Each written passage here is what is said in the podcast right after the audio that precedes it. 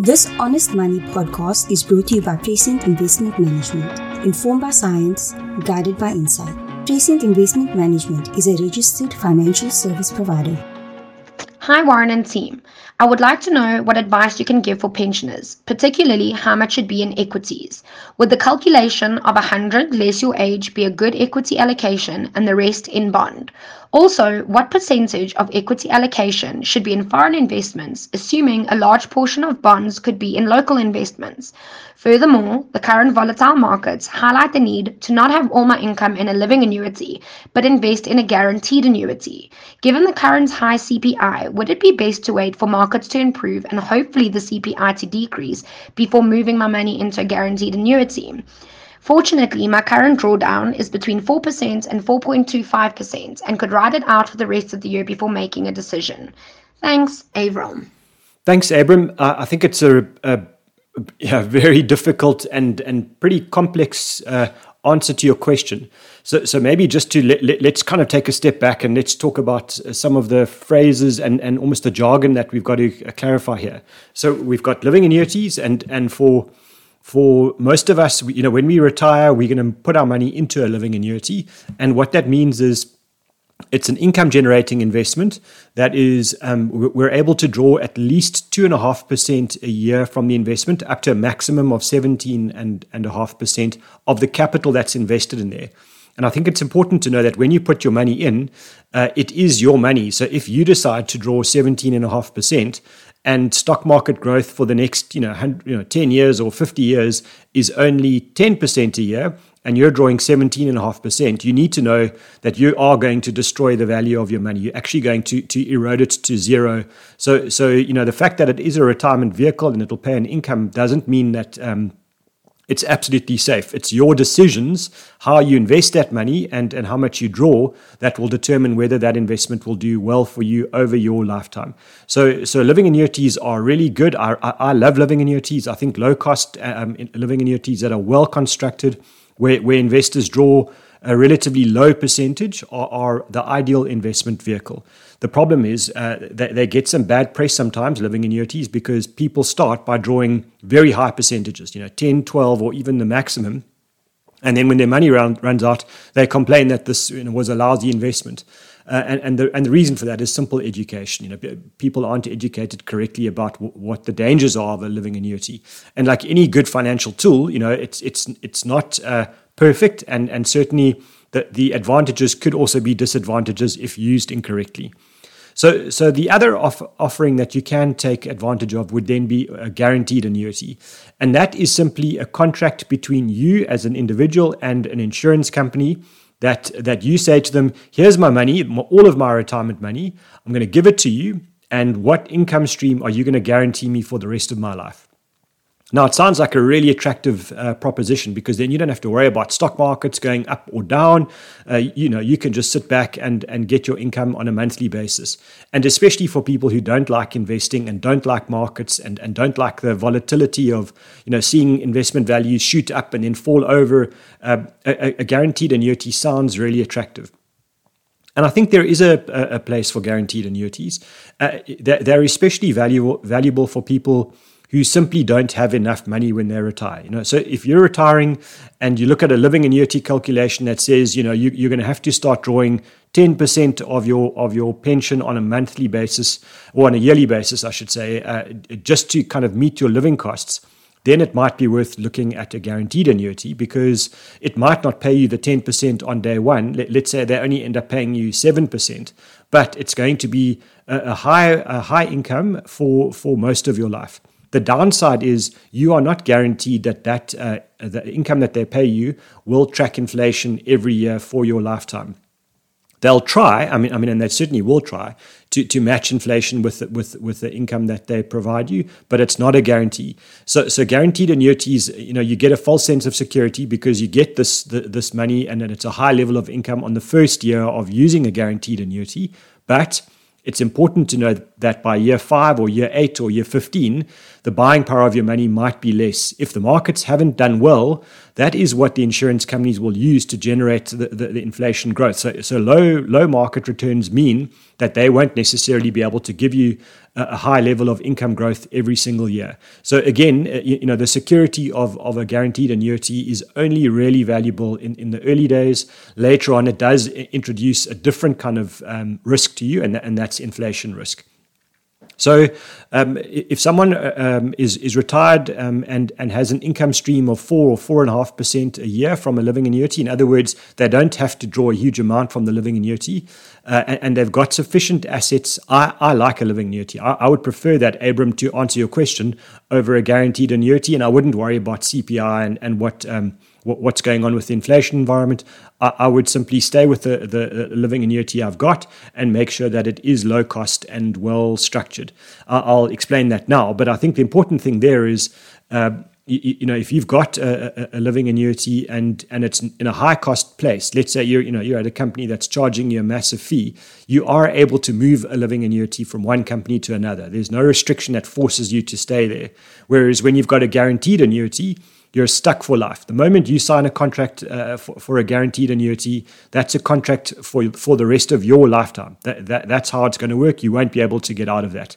I, I know that from bitter experience, where, where we've tried to transfer clients living annu- uh, guaranteed annuities from from companies in the past, and it's simply not possible.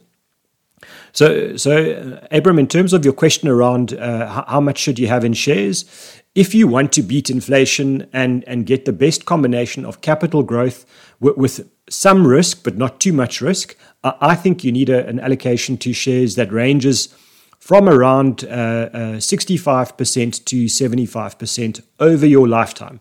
So I'm, I'm not a big fan of saying take 100, um, subtract your age, and, and that's the allocation to shares that you should have. So, so for example, if you're 90 years old, you know, saying that I'm, I'm you know, take 100, subtract my age, which is 90, I should have 10% in shares, and that's how I go. That, that rule of thumb is, is, is a rule of thumb only when you don't know much more about your investment position. So, so for example, if you're 90 years old, but, but you're worth 100 million rand, you, you know, you could have everything in shares because actually you're probably going to leave that money to the next generation. And, and so, you know, worrying about your, your equity allocation in, eh, you know, in that situation is, is not a good idea at all. Whereas if you're 58 years old and you've retired and you're drawing a, a relatively large amount uh, fr- from your living annuity, then actually you can't afford to take too much risk with your your shares. So, uh, so, with shares, so so that means that you probably need a lower allocation to shares just to try and get some inflation protection, and you need a higher allocation to bonds uh, and and and cash, so that you get a high level of income, and and then a little bit of the exposure to shares to get you the inflation protection. So I think you've got to be careful there about these rules of thumb.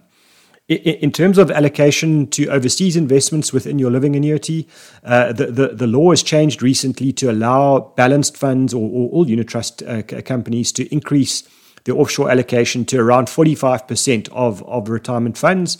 And I think that's probably the right allocation. I, I think that's, you know, you know, over the long period of time, uh, depending on where you want to live and all of the other things. But but 45% is a, is a good benchmark. And then uh, that's for offshore. And then uh, share allocation of 65 to 75% for most people will be right for most conditions. I, I can't I can't make it more specific than that. I wish you all the best. I'm not sure I would go the guaranteed annuity uh, at, at, when you're drawing four or four and a half percent a year. So, so perhaps avoid that for, for, for your own position. Hey, I just wanted to find out. So, I've recently opened an easy equity account and I've seen that it goes up by like 20 Rand and then decreases by like 20 Rand or goes into negative. I just wanted to find out how mm-hmm. does it work versus like opening a savings account and getting your monthly interest. As I know, with a savings account, you get like an X percent per annum. How does it work? How do you grow your money using easy equity? It, like should you take your shares out at a certain point? Like when things are going high you then take them out and then rebuy when they're low or how exactly does it work? Can you just leave your money in there and it will automatically grow? Or do you actually have to sit there working at it? I hope that makes sense. Thanks so much. Thank you for your brilliant question. I think uh, it's it's something that a lot of people grapple with. You know, when, when they look at uh, opening an investment account for the first time, and they start putting their money in there every month, they, they just watch this account going up and then it goes down. And especially in very volatile, rocky markets, which, which is probably most of the time, um, it's very disconcerting to see your account going down, you know, sometimes for weeks or months on a, in a row. And then when you look at your savings account or your fixed deposit, you only ever see it going up. So I think it's important to understand uh, the, the difference. You, you, you know, a savings account or a fixed deposit will will go up every single day and every single month, and it and it gives you a huge sense of comfort that your money is always going in the right direction. It's always going up. The the problem is that that money is only growing um, at a rate that probably matches inflation and and so you know your cost of living and and actually the buying power of your money is not going to grow at all by putting your money in a savings account. There will be times when it feels great because you know stock markets are going down and everyone else is losing money and your savings account is going up. But i think it's important to understand the context here. Your buying power is not being protected and so, even though you're getting a, a, a, sense of security from, from your money going up every day, uh, it's a false sense of security. You're, you're actually your your hundred rand that you've got today won't buy you uh, what what it can in in five years' time if you only ever add interest to that money. So, unfortunately, you're going to have to embrace the, the idea of uncertainty, the idea of volatility of, of markets. And that means you need to buy investments that are that are going to ride like a roller coaster. They're going to go up in good times, they're going to go down in bad times. But the idea there is that over the next five and 10 and 15 years, the, the investments will grow much faster than what a savings account will. And, and certainly there'll be months or even a year or two where, where the investments won't do as well as a savings account will. And, and then you can send me a, a, a voice note and, and, and, and to complain about that, and let's talk about it again. But what I do think is important here is you need to have investments that are going to grow uh, faster than the the inflation rates, making sure that you protect the value of your capital in real terms to protect the buying power of your money. And so for me, that means you need uh, you need exposure to the stock market. The best way to get that, if you're starting out and you and you're saving with you know small amounts of money, you know anything from 50 rand to you know a few thousand rand at a time is is to buy an index you know to, to buy something that gives you exposure to, to global stock markets and south african stock markets without you having to become a, a, an expert on individual shares so if you've got an investment account and it's invested in a, in a broad range of shares or in an index then by all means, you know, buy the buy the investment, and you know, don't worry about looking at your account every day or every month. You, you certainly will never be able to get it right to buy um, when things are low and sell when they're high and then buy when they're low again. And and that's not a comment about you or your your level of expertise. It's just simply not possible to do in the real world with real money. With all the professional money managers in the world that have been doing this for the last nearly you know 150 200 years they have not been able to to buy low and sell high on a consistent basis. There will be the odd time when they get it right, and and and actually that's a fluke, and and then they get huge, you know, kudos in the press because they're investment geniuses. But it's just really funny how those investment geniuses, when the next big market shakeup happens, just disappear because because actually they were just lucky once, uh, and and unfortunately you can't be lucky all the time. I, I wish we could.